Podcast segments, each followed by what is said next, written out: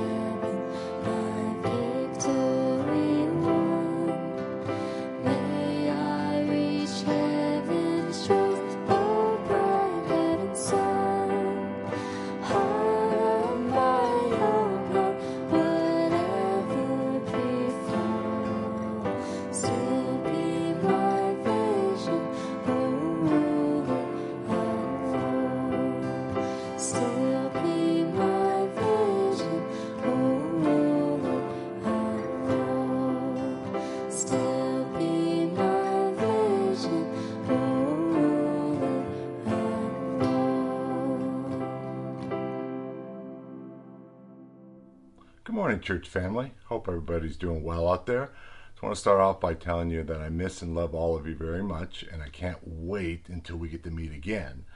But this morning we get to do meet and greet with Robert and Lois. So let's meet and greet with Robert and Lois. Greetings, church family. We are the Hodges. I am Robert. And I'm Lois. And church family, we want to especially greet our older brothers and sisters and our younger brothers and sisters, the Kingdom Kids. And Kingdom Kids, if you are listening right now, we're going to sing two songs. If you listen, I think you'll remember what they are.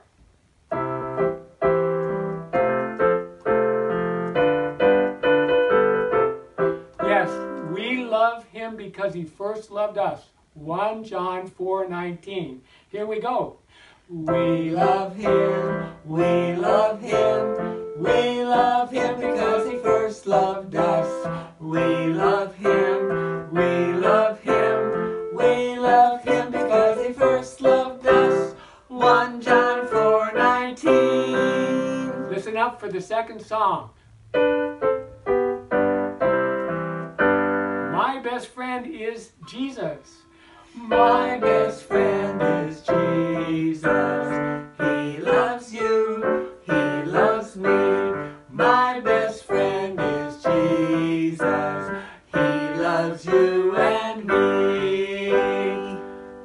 Church family. Bye. Looking forward to our family reunion coming up. Hello, church. It's great to be with you all today as we study God's Word, as we worship Him together, and now as we have the opportunity to give cheerfully to Him as well. I wanted to share a verse from 2 Corinthians uh, chapter 9, uh, verse 7. Each one must give as he has decided in his heart, not reluctantly or under compulsion. For God loves a cheerful giver, and God is able to make all grace abound to you, so that having all sufficiency in all things at all times, you may abound in every good work. The opportunity with offering this morning is, is one of excitement for us as believers. The opportunity and the privilege to be able to invest in the things that yield eternal dividends. And so that's what excites me this morning as we prepare to go to the Lord in offering that we are so privileged to be able to give from what he has given us. For everything we have comes from him, but we're able to give back and invest further in his kingdom towards the saving of lives, towards his good work, his holy and perfect work. So that's the spirit of excitement that we go to him uh, this morning with, and the opportunity that we have. And I think why God expresses in His Word that He loves a cheerful giver because He knows that our hearts are aligned with His. And that's really what He wants. He wants us to be in His will, relating with Him, loving Him, the Father. And so as we go to Him this morning, uh, we keep that in, in mind. And I, I was also reading and, and thinking of a poem by Corrie ten Boom. Many of you know uh, about Corrie ten Boom. I encourage you to, to look into her. She's an amazing Dutch Christian who has a, a testimony of her own. But she, she wrote a poem called The Master Weaver's Plan. And in that poem, it describes uh, a tapestry and that we often see the back of the tapestry and it looks messy and, and unorganized. But God sees the front of the tapestry that is a beautiful creation. And uh, so we have an opportunity as we give this morning to share in that beautiful creation, all according to God's work and His plan. So why don't you join me as we go to the Lord in prayer uh, over the tithe and offering this morning. Heavenly Father, what a privilege it is and an honor it is to be able to give uh, towards your kingdom, Lord. We thank you for all that you give us, and we thank you, Lord, for this honor to be able to give cheerfully, Lord, to invest in your good and holy work that yields eternal dividends. May you take the offering and multiply it, Lord, and use it to your good and holy purpose. Not to glorify us, Lord, but to glorify you until the day that you return. In Jesus' name we pray. Amen. Good morning again, church family. Um, it's time for announcements. The first announcement I have for you this morning is that we love to congratulate all the seniors and everybody that is graduating in the Ojai Valley. Either if you're pr- being promoted to a different grade or, or you're one of the seniors from the Ojai Valley that are graduating. A special shout out to the seniors, to Noah, Garrett, Eiley, and Molly. We just are so proud of you, and we're looking forward to what God has in store for you for the next chapter of your life. Also, the bulletin. Please check it out for the up and coming events, ongoing studies, contact information. And now, it is time for Kingdom Kids. So get ready. Here is Kingdom Kids. Hi, Kingdom Kids. Oh, we're so glad you're back this week. Hey, we're underneath the ocean and we're in the coral reefs. Isn't it beautiful? So pretty. Hey, we should live down here. Oh, I don't know. Yeah, it's beautiful, but anyways, hey, up till now, we focused our attention to the Under the Sea series and looked upon many creatures. We've looked at big creatures like sharks and whales to little small creatures like jellyfish. And today we're looking at part of the sea that is teeming with life, the coral reef. Coral reefs are the home to tiny little creatures known individually as polyps.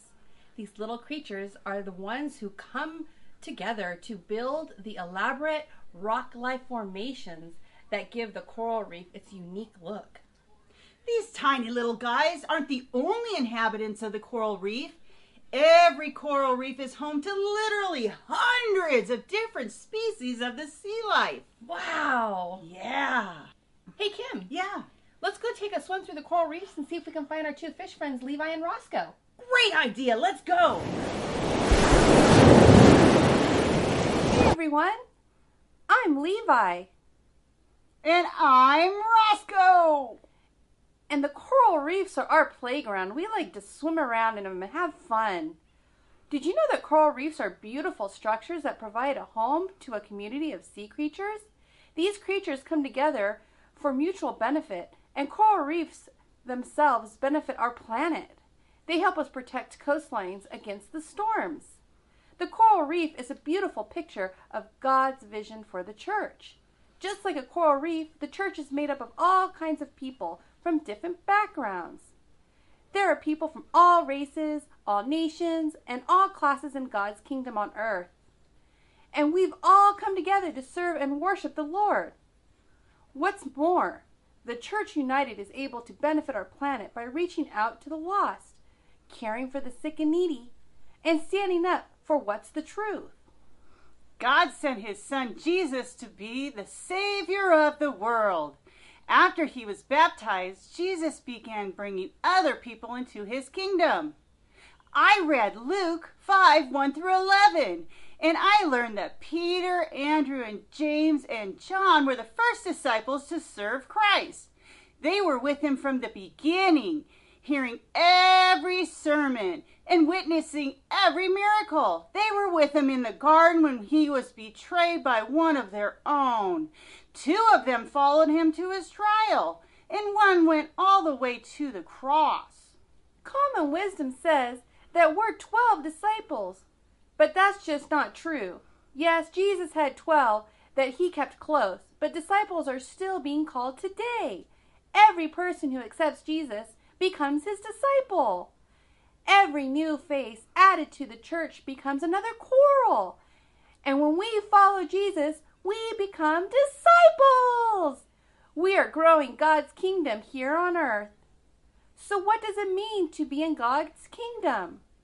I mean loving and living in community, just like the creatures of the coral reef. We come together each week to worship God. We share one another's ups and downs, and we pray with those in need. Wow! That's so awesome! Let's go swim around and see if we can find our friends. All right, What are their names again? Kim and Renelle. That's right. I forget because I bump my head a lot in the coral reef. Tag, you're it. Come Ah, get me. Wasn't that fun to see Roscoe and Levi? That was awesome. I learned so much from them. Hey, I also learned that if we band together to help our fellow believers and do good in our community, we can raise funds and money for missions. We can collect food for the food banks and we can even collect clothes for the homeless. We are the hands and the feet of Jesus serving in our community and our world in the storms of life. The work we do serving those in need is one way of inviting others to get to know Jesus. When we give of ourselves in love, we are being Christ in our community. Nothing drew people to Jesus like the love he had for others. Sometimes Christians don't always do the best job in loving our neighbors, but when we do, it's amazing how God can use us to grow the church. Wow. So what can you do in your life right now to show that you are the hands and the feet of Jesus? Hey, where are you going? I'm gonna go talk to those two little fish over there by the pink curl. Coral. Curl, coral. It's a current. That's a coral. It's curl. But I'm gonna go talk to them because I want to teach them all about Jesus. Oh, what an awesome disciple. God is good. All the time. And all the time, God is good. Hey kids, check out Kingdom Kids on our website for more fantastic fun. See you next week. Bye! Good morning, church. Uh, this is Mark Bodycomb. I'm an elder here at the Well, and I'm going to be sharing the message for today. Um, and I'm doing this for a couple of reasons. One is that uh, the leadership at the Well uh, really understands that periodically Richie, our senior pastor, uh, really just kind of warrants and needs a break uh, from the time and preparation that goes into preparing for a Sunday morning. And so this was an opportunity to give him a break. And it just so happens that this has been an enormously busy week for he and his family. His, uh, one of his daughters, Shiloh, is getting married uh, tomorrow. Uh, his, one of his other daughters, Eiley, just graduated from high school today. So their families just had a super busy week. So, uh, so here I am. So, and I'm looking forward to doing this and sharing this time with you. Um, I'm really just going to be teaching on the ongoing uh, study of Ephesians that Richie's been doing for the last uh, several months at least. Um, we're going to be looking today at Ephesians 3 14 to 21, uh, which is really wrapping up uh, the third chapter of Ephesians. Um, I read an interesting quote this week by an 18th century preacher that really talked about uh, when someone is teaching and teaching the Word of God, that it is absolutely critical that they teach from the perspective of a two edged sword. And what that means is that the truth that is coming out of the teaching is both uh, penetrating and, and impacting those who are listening as well as the one who is speaking. And I really took that to heart this week. And to be honest, the Lord, I know Richie says this with some regularity, but the Lord really used uh, this time of preparation and my time in Scripture and prayer uh, to really speak to me about some of the things that we'll be talking about over the course of this time. But um, I'd like to, just before I get into uh, talking about what I want to talk about today, I'd like to just pray real briefly. So, would you pray with me? Lord, I just really ask for your Holy Spirit to come and be present in me and to be present in everyone who is listening, Lord. Lord, for the words that come out of my mouth to come from your heart, to come from your mouth, and for the ears and the hearts of those who are listening today, Lord, to be touched and opened by your Spirit so that they hear the truth and respond to the truth, Lord. So we just pray in your name. Amen. So I want to talk about this passage in Ephesians 3, uh, again, verses 14 to 21 from two different perspectives. Um, the first perspective is related to a book that mid 20th century Christian leader and author Watchman Nee wrote. And he wrote a book on Ephesians, breaking down the entire book into really three different um, uh, sections. And he called or titled those three different sections Sit, Walk, and Stand. And that happens to be the title of the book. And he really just focused in on the very first three chapters with this concept and word of sit. That the first three chapters of Ephesians really are focused in on describing um, the doctrinal teaching about our position in Christ. Who are we in Christ? Who is Christ? What work did he do? And how does that impact us positionally. And so it's really talking about sitting and resting in the accomplished work of Christ. Uh, chapter 2, uh, verses 4 to 7 in Ephesians says, But God, being rich in mercy, because of the great love with which he loved us, even when we were dead in our trespasses, made us alive together with Christ. By grace you have been saved, and raised us up with him, and seated us with him in the heavenly places in Christ Jesus, so that in the coming ages he might show the immeasurable riches of his grace in kindness towards us in Christ Jesus. These first three chapters in Ephesians really are all about everything that Christ has done. Everything that Paul talks about and relates to that we'll be looking at briefly is all in the past tense. Um, it's work that has been accomplished, and that is so critical to this concept of sitting because what Paul is telling us in those first three chapters is that we have been put into Christ and Christ has accomplished all this work, and the Father has put us in Christ has seated us with Christ at his right hand in the heavenly places, and that our role, particularly as new Christians as we grow, is to simply sit and rest in the truth, in the accomplished work of Jesus. The second part of Ephesians that uh, Nee talks about and applies the concept of walking uh, is really uh, referencing Ephesians 4 uh, 1 through chapter uh, 6, verse 9. And this section begins to move into the practicality of how we live in the world. Chapter 4, verse 1 says, I, therefore, a prisoner for the Lord, urge you to walk in a manner worthy of the calling to which you have been called. And uses that word walk. So we move from our position in Christ to applying it. And how do we take what is true about us in Christ and our seated position in Him, and how do we apply that to our daily lives? It builds on the position of sitting. Sitting is something that we have to do first before we start to walk and learn how to walk effectively as believers. But it's still relying on the accomplished work of Christ manifesting itself in our daily lives. And lastly is the concept of stand. And this really uh, refers to Ephesians chapter 6, verses 10 through 24. And again is a very practical application of the truths that we learned in chapters 1 through 3. But in this time, it's talking about our posture as it relates to the devil. Uh, chapter 6, verse 11 says, Put on the whole armor of God, that you may be able to stand against the schemes of the devil. And again, that concept of standing. And uh, again, that's not the subject of this, um, this talk today, but it really is getting at this, this um, overall overarching view of Ephesians, of starting with sitting, of moving into walking and application in how we live our lives, and all of those two things resulting in a standing posture in dealing with and fighting against and standing against the schemes of the devil. Um, the second perspective that I really just just impacted me and touched me at the very beginning of when I started reading and preparing for this uh, this uh, teaching today is that I see this section in uh, chapter three, this uh, last section of verses 14 to 21, of really representing a crescendo.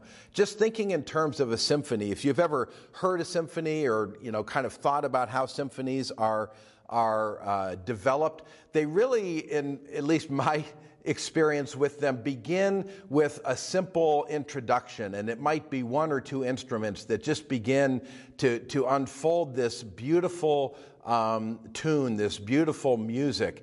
But it starts very simply and moves uh, towards the complex, from the small to the large. And so, as the symphony increases and continues on, they'll add in additional instruments and it begins to build in its complexity and build in its volume and build in its emotion. And it gets to a point where at some point there is a crescendo where all of the instruments are playing and everything is just coming to a head and a climax that is so, it, in, in, a symphony, that's the part that is so moving and so um, telling and so impactful. This is the crescendo, the height of what's going on within the symphony. And often after the crescendo, it'll move down into a second movement and continue on and building towards perhaps another crescendo. And that's really this concept of sitting, walking, and standing. So, really, this section in chapter three is the crescendo of the first three chapters of, uh, of Ephesians. Um, Ephesians 1 2, 3, all three of those chapters, again, from a contextual standpoint, effectively is a prayer. Paul starts off this section of Ephesians with a very brief introduction in the first handful of, of, verses. And in verse 17 of chapter 1, he actually begins a prayer. And he continues that prayer, frankly, all the way through the end of uh, chapter 3 with a lot of detours. He gets sidetracked. He'll start the prayer and then he gets sidetracked by talking about and, and sharing the truths and the accomplishments of Jesus, what the Father and has done for us and in us through Jesus Christ. But in 14 to 21, he comes back to that prayer, ending that prayer and ending it with a doxology. But it's important that we understand that all of this is done in the context of a prayer. And before we look at that part of Paul's prayer at the end in chapter 3, I want to spend some time just reviewing the amazing, the absolutely mind blowing things that Paul has already said in chapters 1 and 2, and even the beginning of 3, about what Christ has done. And remember that the, the, the, uh, the verbiage, the tenses that are used in Paul's language are all past tense. If you go and read it, everything is past tense. This is work that has been done, that is finished, that has been accomplished. So let's just look at some of these things. And I want to just ask you to, to, to kind of get your mind thinking about these as not doctrines. They are doctrinal, but these are not doctrines where you can just say, oh, yeah, I know that this is true, check the box, and I kind of file it away in my doctrinal, uh, you know, file cabinet in my head. These are realities. This is what Christ has really done. This is living reality, living truth. Then what God's purpose is, is for those living realities to impact my heart, to impact your heart, and to change us. So don't think about these as doctrines. Think about them as realities. So this is, we're just going to go through a number of things that Paul has already said. So the first thing he said is that God has given us in Christ every spiritual blessing in the heavenly places. So I want you to just think about that. God is in heaven. The heavenly places are a realm that is other than the physical realm that we live in, that we can see the entire universe, it is outside of that. And that is where God dwells. And that is where Jesus, when he ascended, went to be with the Father at his right hand in the heavenly places. And what Paul says, that God says, the Father has given you and given me every spiritual blessing that is present in the heavenly places. And what are those spiritual blessings? Well, that's what we're going to be looking at um, as we look at Paul's continued description of what Christ has done. The next thing Paul says is that in love, this is God's motivation that out of the depths of God's love for you and for me, He chose us in Christ before the foundation of the world. Just, just think about that. So, this is before creation happened, before anything existed. God knew who you were, God knew who I was. And in love, at that point, in love, He chose you and He chose me to know His Son in this day and age. That is just an amazing truth. In having done that, He has made you and I holy and blameless, Paul says in verse 4, before God. We have taken on in Christ the purity, the holiness, the blamelessness of being able to come into the presence of God with, with no nothing pre- preventing us or nothing in between us. We are holy and blameless before God. He says in verse 5 that God has adopted, the Father has adopted us as his children, and that has happened through Jesus Christ. We're not just members of, of the kingdom, we are his children. We are members of his household. We have been adopted. We are legally part of God's family himself. He is our Father, we are his children. That is just a flabbergasting, mind blowing truth. Um, it says in verse 7, Paul talks about the fact that we are redeemed. You and I have been redeemed completely. There is nothing, again, that, that is between us and God. The veil has been torn. We have full, confident access into the presence of the Father because of the blood of Jesus, and our redemption is through his blood. He has forgiven all of our sins. I, I, don't know about you, but honestly, I have a hard time even kind of wrapping my head about that around that. I mean, just all of the sins that I have committed, that I still do, and that I'm sure I will commit. Uh, it's just mind-boggling to me that God in reality, not just doctrinally, in reality, has forgiven every sin I have committed, I am committing, that I will commit. That is, there is such freedom, there is such power in being set free from the sin in our lives. God has revealed the mystery of his will to unite all things in Christ. Again, that's where Paul's talking about the mystery of Jews and Gentiles and the gospel coming to the Gentiles. But this is a mystery that had not been known until the revelation that came to this earth through Jesus Christ. This had never happened before. No one understood that this was where the work of Christ was headed, that all things in heaven and on earth would be united in Christ based on the work that he had accomplished in coming to earth, in dying, and in resurrecting. Uh, if your mind's not blown by that, that's just crazy. Everything of all time in heaven and on earth is going to come together in one in unity in Christ. He says in verses 13 and 14, Paul talks about the fact that we have been sealed with the Holy Spirit. Um, he says that that happened because you and I listened to the gospel and we believed. And because we listened and because we believed, God has sent the Holy Spirit to indwell my heart, to indwell your heart, and to seal us.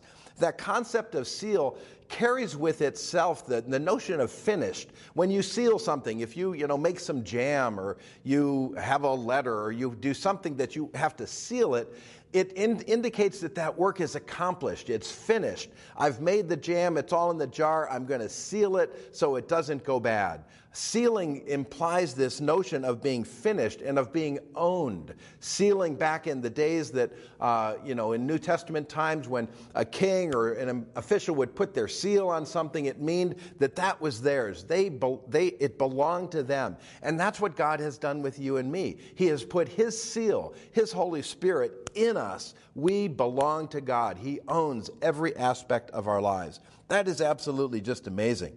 Um, Paul talks about in chapter 2, verse 5, that we have been made alive together with Christ, even though we were dead in our sins. That is, again, just an amazing truth that we have been saved by grace, that we have been raised up with Him, that we, Romans 6 talks about how we have died. When Christ died on the cross, we died. Our old man died with Him. But Paul talks about in Ephesians that we, after we died with Christ, we have been raised up with him, and God has seated us in Christ at his right hand in the heavenly places. He has made us his workmanship. He created in Christ Jesus for good works. You and I were created before time began. He chose us and He knew the works that we would do, that He created for you to accomplish in Christ, for me to accomplish. We are His workmanship displaying the works and, and glory of God here on the earth. He extended salvation to everyone through Christ and made them one new man, that Jews and Gentiles came together into one new creature, one new man because of the work of Christ. That we all have access to the Father by one Spirit. That we are citizens and members of God's household. That we are being built together into a dwelling for God in the Spirit. Again, to me, that is just mind boggling. We are human beings. We have committed and given our lives to Christ. He has brought us together into the church. We represent the, Him on earth as the church, as His body. And He did that, and He does this work of building you and I together on a daily basis. And the purpose of that work is so that He can dwell in the church, in us. This is His home in spirit. That's amazing that God is coming through the church, through his body, you and I to dwell here in his spirit. And he revealed that through the church, the manifold wisdom of God will be made known to the rulers and authorities in the heavenly places. Again, just get your mind around that. God's purpose and plan is that as we have been saved and we are now his body and we are his church, his plan, as Paul says in Ephesians, is that through the church, through the church, that's you and me, through you and I, the manifold wisdom, the comprehensive wisdom, the endless wisdom, the complete wisdom of God is going to be known to the rulers and authorities in heavenly places. That's Satan and his forces, that's the angels. Everybody in the heavenlies is looking at the church and understanding the wisdom of God. That, again, is just something so hard to even imagine.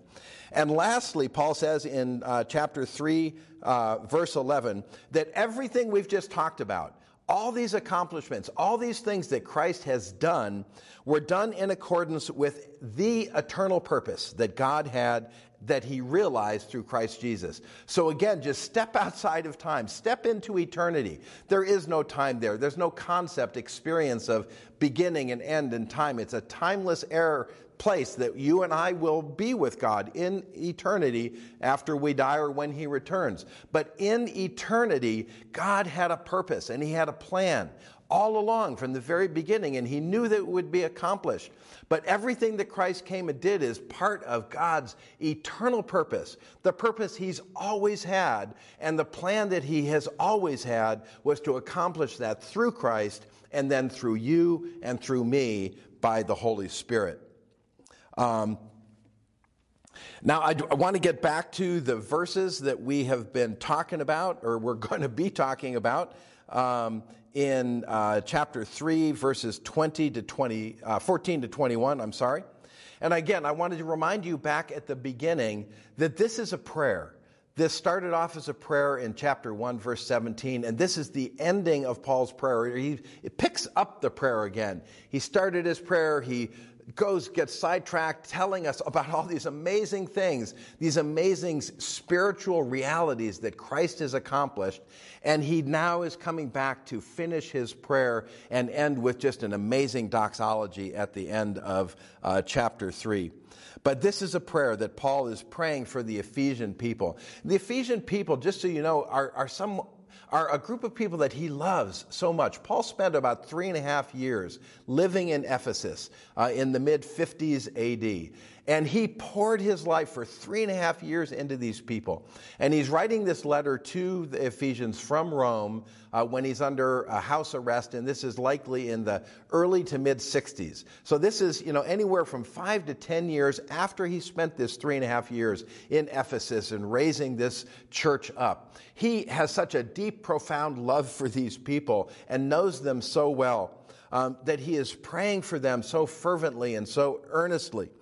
But Paul says, and let me just read um, the beginning of uh, verses um, 14 through 19.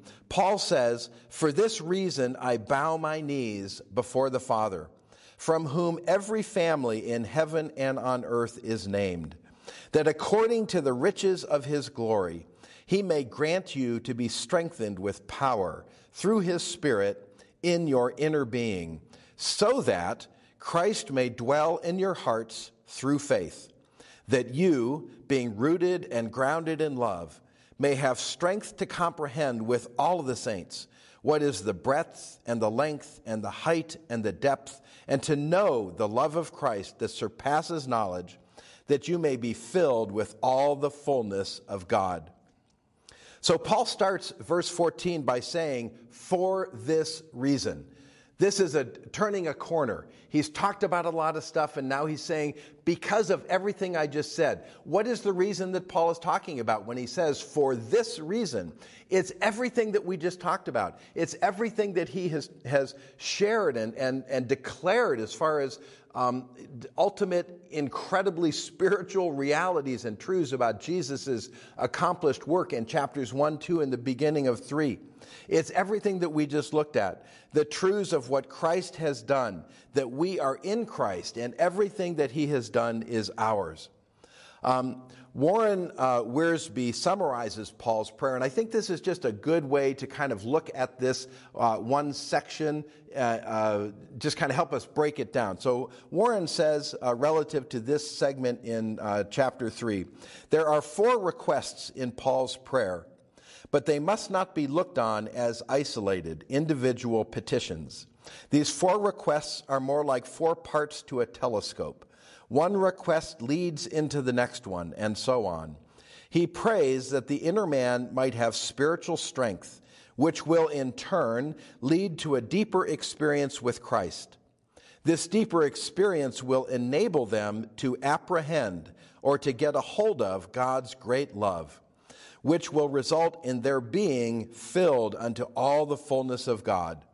So then, Paul is praying for strength, for depth, for apprehension, and for fullness. So, um, I hate to do this to you, but I'm going to leave you with kind of that cliffhanger. Um, we're going to pick up this topic uh, next week because we're close to out of time for uh, this week. But um, we're going to build next week on looking at the actual prayer itself. But today, I want you just to remember and to relish all of the truths that we have looked at, all of the spiritual realities that are ours in the accomplished work of Jesus Christ. So I'm going to pray in just a second. Then I'm going to just briefly lead us into an opportunity for you to take communion at home. And then after that, I'll come back and close us out for the day. So would you just pray with me right now?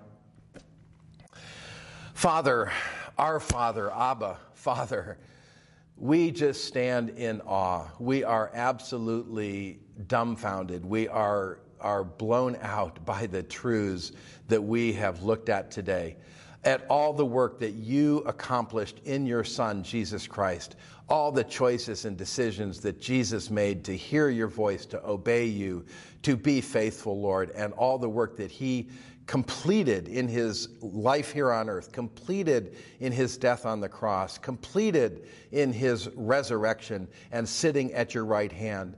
Father, thank you so much for everything that you have accomplished in Jesus. Thank you for putting us in Christ for having giving us the ability and the the um, the privilege of of embracing, of sitting in, of resting in all of that accomplished work of Christ. Thank you for pulling us together and making us your body, making us your church. For us as your believers, as your body, as your children, as your dwelling place to represent you here in the world today. We thank you so much for that, Lord. So as we just move into taking a time of communion, Lord, would you just use these words to bring us close to you and to remember everything that Jesus accomplished? It's in your name that we pray, Lord. Amen. So, this is a great time, uh, really, for you to uh, pause the video if you feel like that's kind of how you'd like to do it, or there's going to be a song coming up in just a minute. You're welcome to take communion during that song, or like I said, pause it. Um, just to really reflect on one or more of the truths that we've gone over today and talked about. Um, so I encourage you to do that, and we'll see you back in just a few minutes.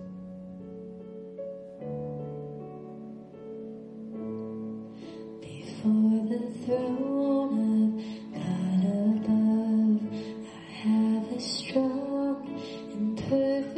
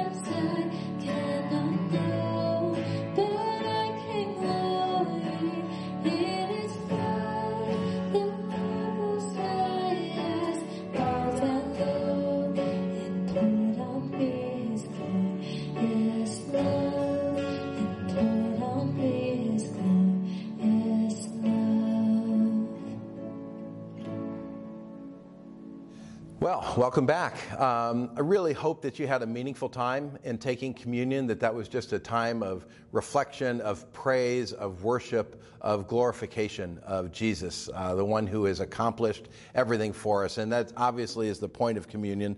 But just in closing out today, I really would like to thank you so much for just joining us today. Um, again, we all know that these are very uh, different times uh, for all of us. Um, I'm standing here looking at an empty room and I'm doing my best to envision and see your faces here. But um, again, just thank you for joining us. And I just want to leave you with um, the very last couple of verses in chapter 3 of Paul's because it's such a a wonderful, just a powerful doxology. So Paul says, Now to him, and that is Jesus, who is able to do far more abundantly than all we ask or think, according to the power that is at work within us, within you, within me. To him, the Father, be the glory in the church. To him, the Father, be the glory in Christ Jesus throughout all generations, forever and ever. Amen. Thank you for joining us, and we'll see you next week.